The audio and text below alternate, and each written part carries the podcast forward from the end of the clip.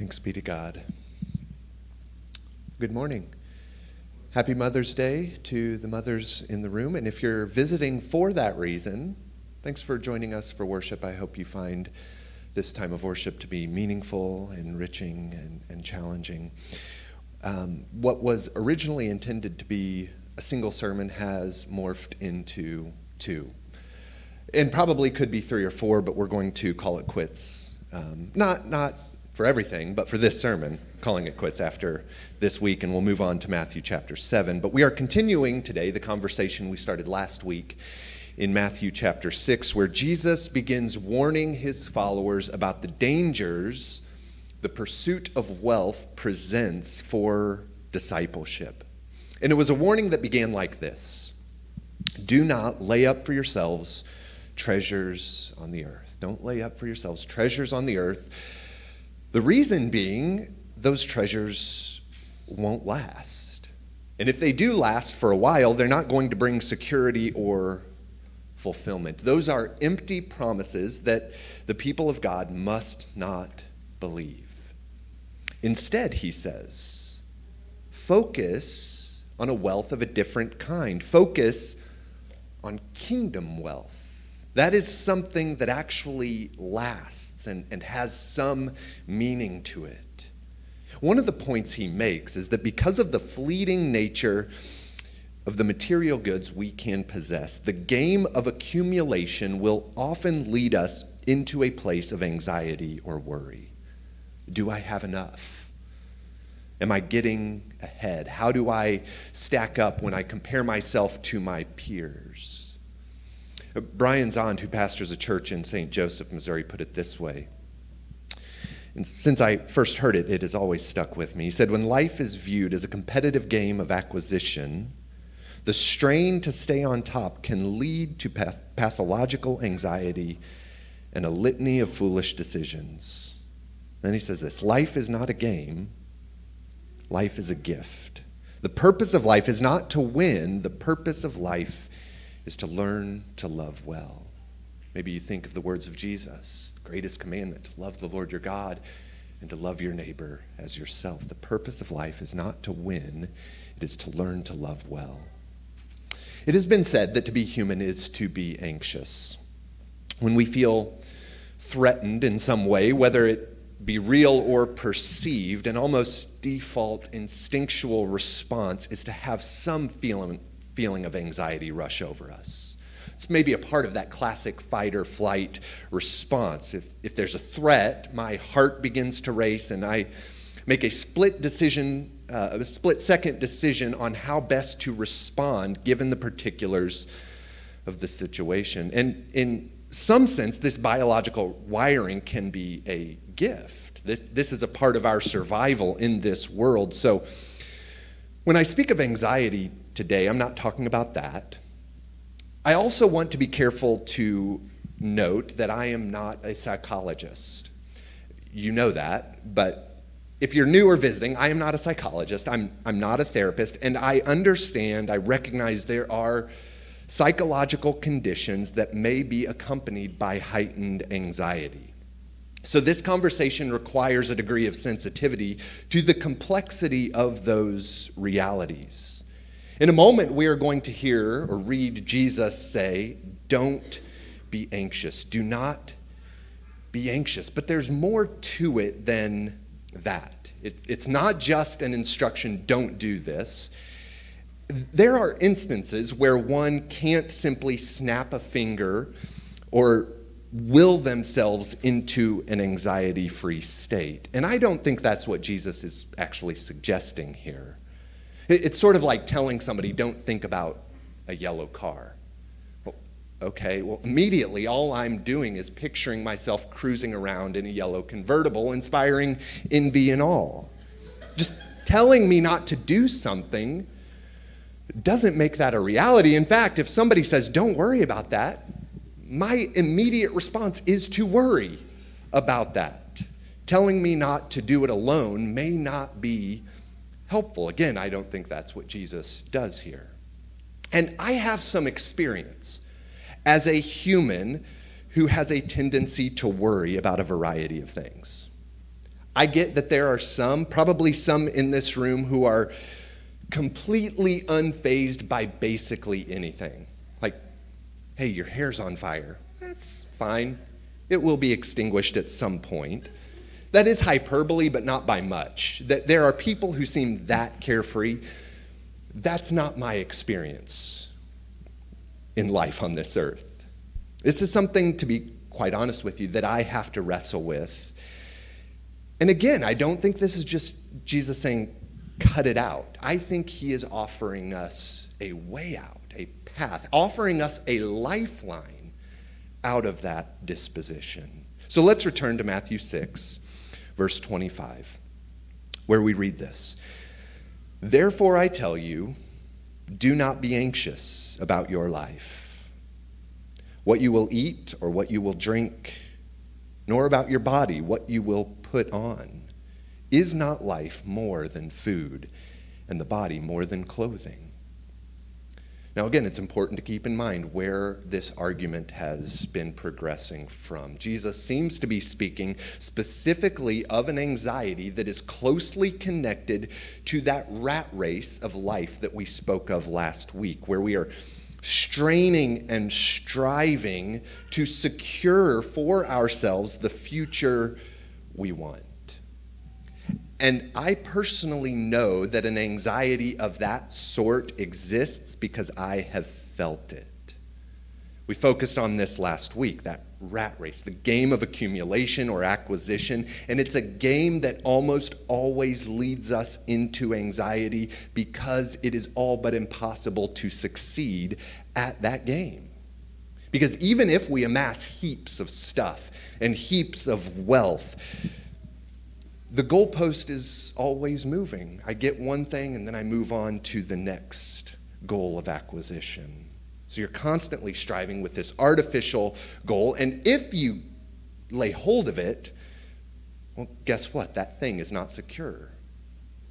It may get lost, or it may be stolen, it might be destroyed, or the economy may completely crash. So if that's where we find our value, our joy, our security, our value, joy, and security will always be up in the air, and thus we find the need for this second instruction do not be anxious.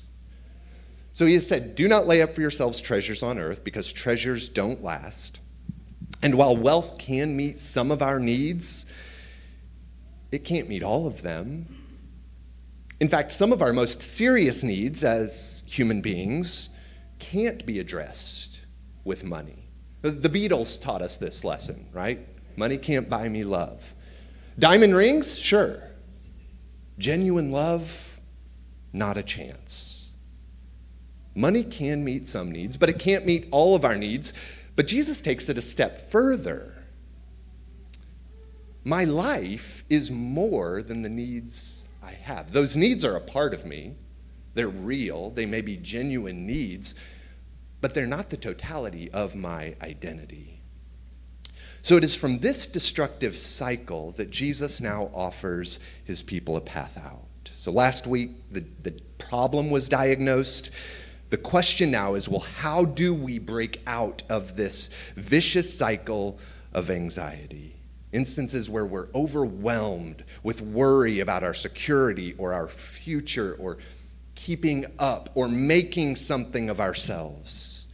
And I think the path we find forward that Jesus offers is in three distinct but interconnected ways. Number one, we grow in our recognition that everything we have today is a gift. It is all a gift. The purpose of life is not to win, it is to learn to love well. It is not a game, it is a gift. Verse 26 look at the birds of the air.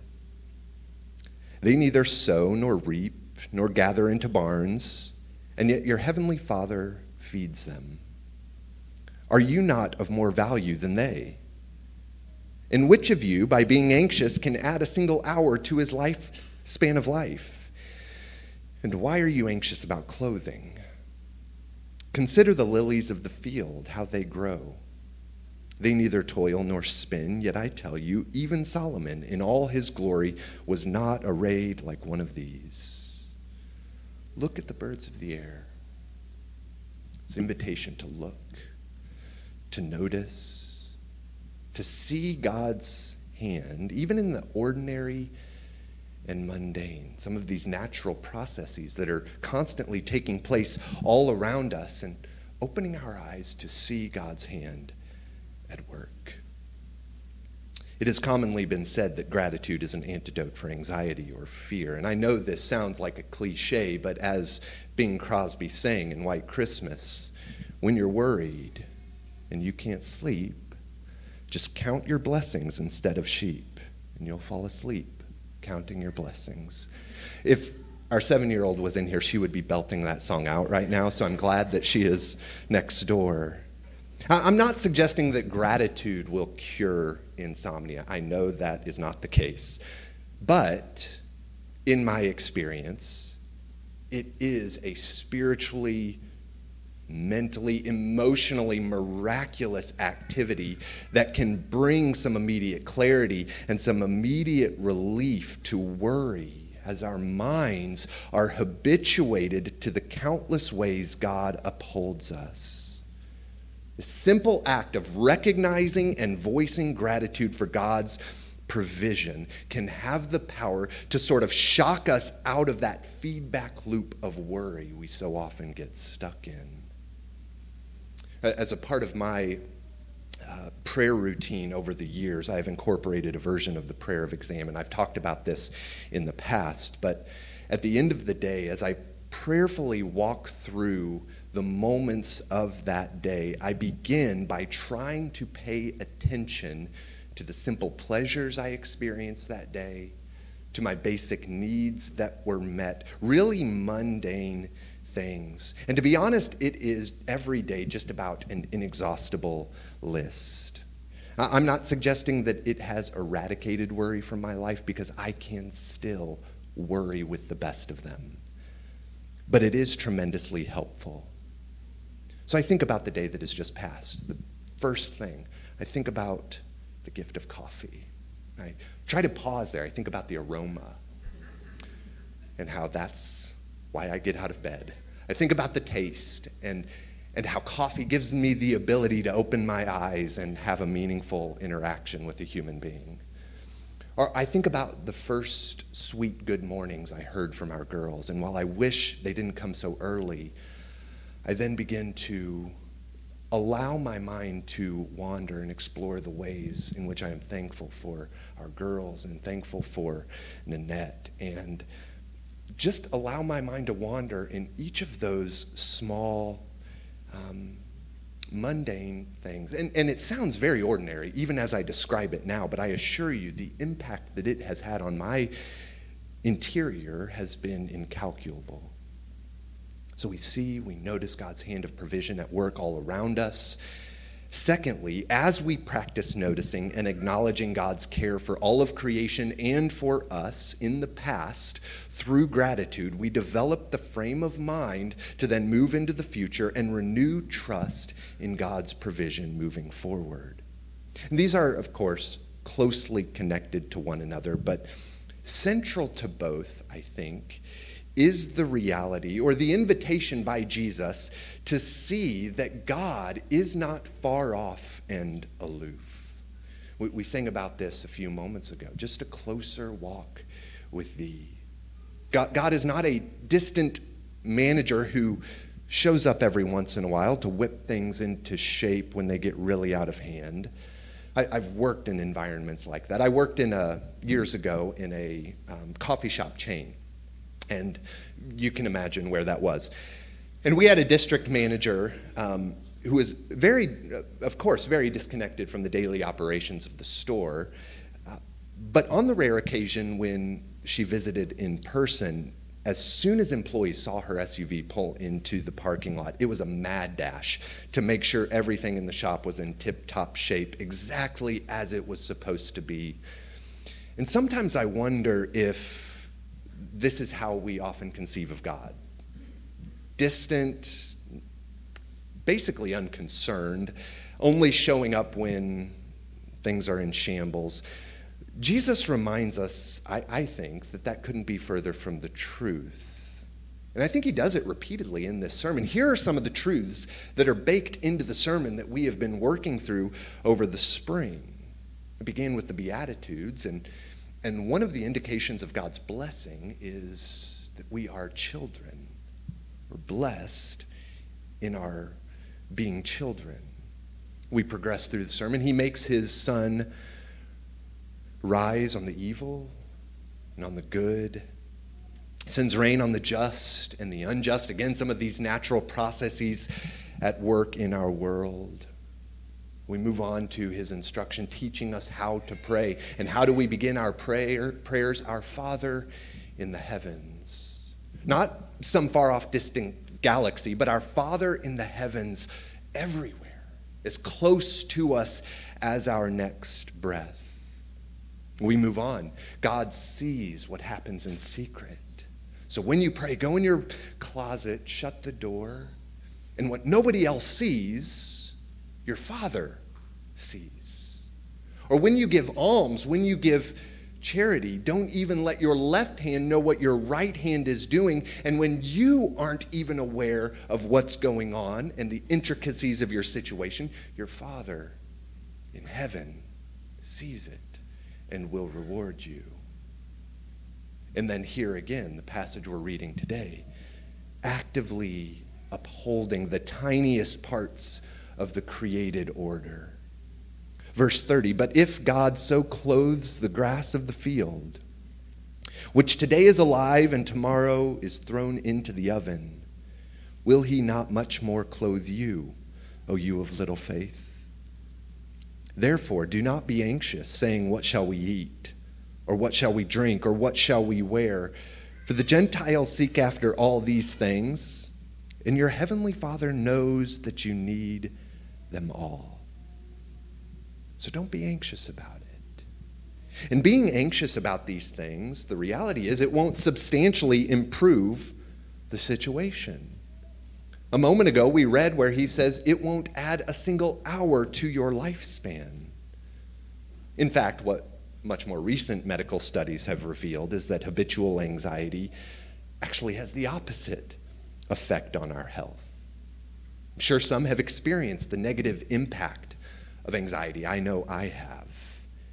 And it's a great irony that we are worried about our needs and our health and our survival and living the good life. And that very worry we entertain itself is detrimental to our physical, mental, spiritual health.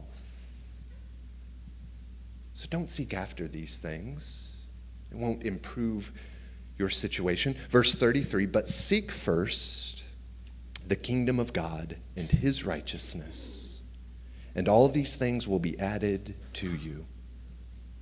Therefore, do not be anxious about tomorrow, for tomorrow will be anxious for itself. Sufficient for the day is its own trouble. Really encouraging thought there at the end. So, finally, I think Jesus shows that while our wealth, our material possessions aren't intrinsically evil. I, I don't think this is a compulsory opting out of contemporary monetary systems. But we are invited to redirect the focus of our investments. He seems to tap into here the desire that we often have to invest in the future, to invest in something that will last. So instead of, of an entirely self centered future investment in stuff that won't last, it isn't secure and won't matter in the age, age to come. Instead of investing in that way, invest in God's kingdom today. Invest in God's restorative justice. Invest in his future even now. Our possessions aren't only meant to meet our needs or to secure our future but to participate in God's reign in the small but important ways we can today.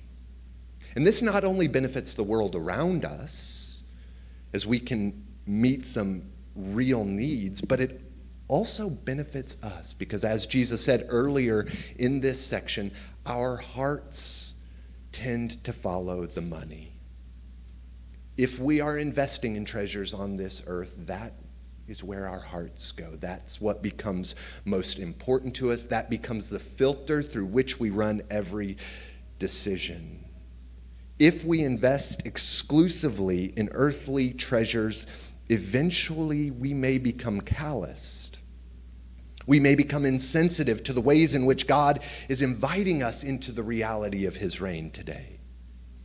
If, on the other hand, we invest in God's kingdom and His righteousness, in His restorative justice, as ethicist Glenn Stassen has put it, we are investing in a future that is secure and a future that actually means something beyond this life.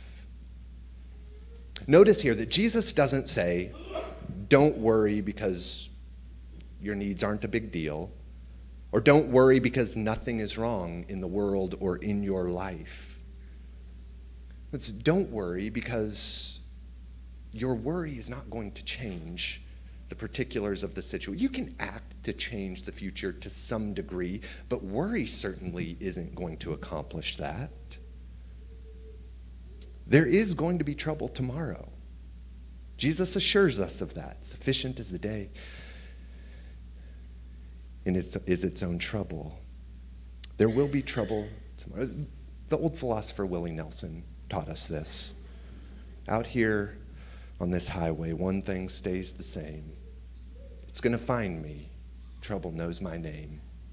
There will be trouble tomorrow. Tomorrow. But worry today isn't going to prevent that trouble. I think about the children of Israel wandering in the wilderness after their delivery from slavery. And we read God providing manna for their survival. But, but what happened if they attempted to hoard?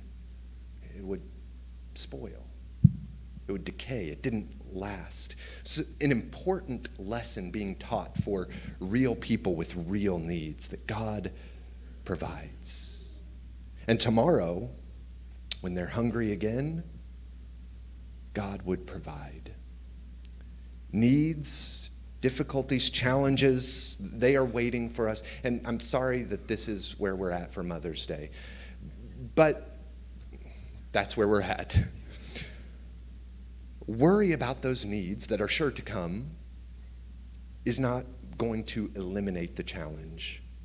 What is more, at least in my experience, the majority of instances in which I fret over possible negative outcomes, and maybe this is because my mind tends to go to worst case scenario, but the majority of times I fret over possible negative outcomes. The reality of that outcome, even if it does come to pass, isn't typically as devastating as the scenario my imagination can concoct.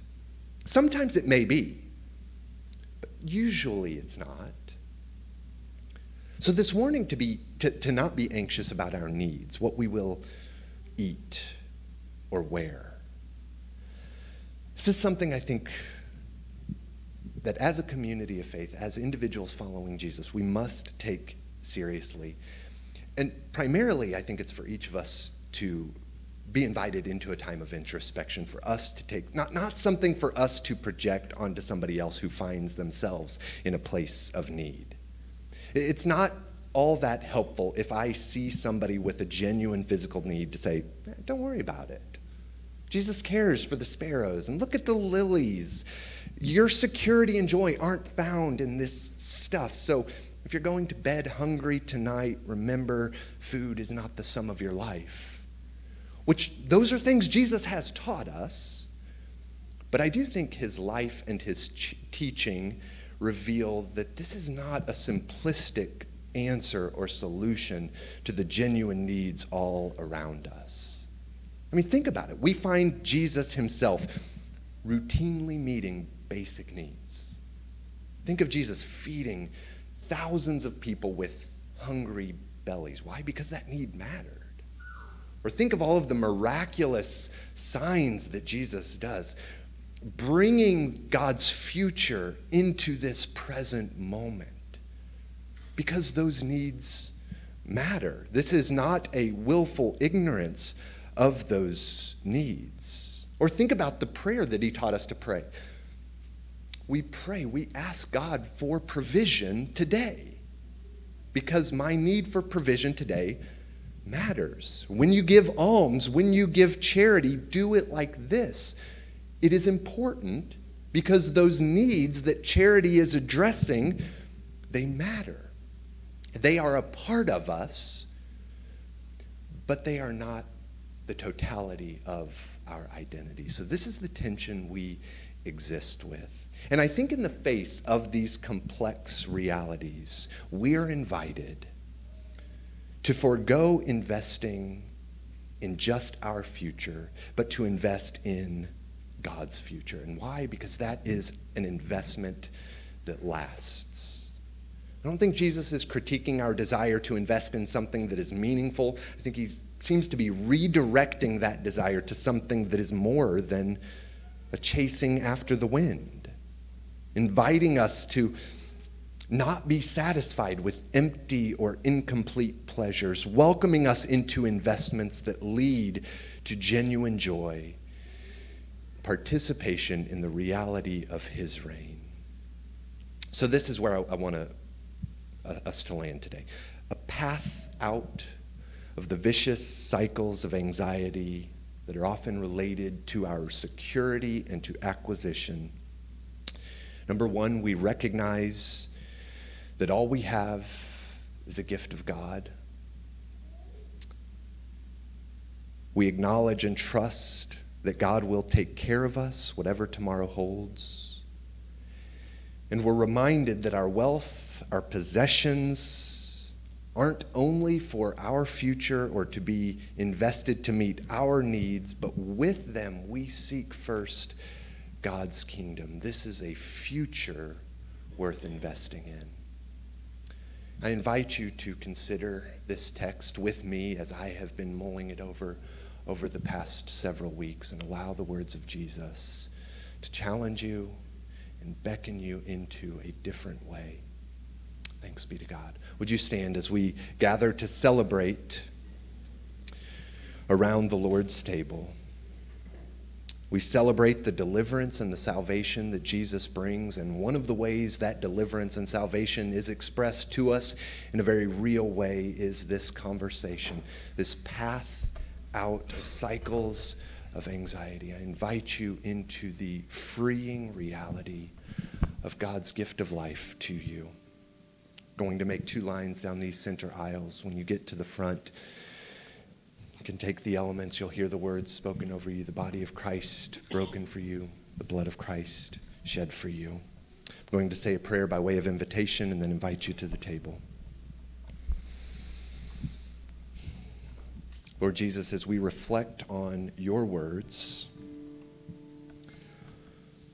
warning us of the dangers associated with these empty pursuits of acquisition and striving and straining. Pause in this moment to allow your light to shine in our lives, to highlight ways in which we have become wrapped up in those concerns.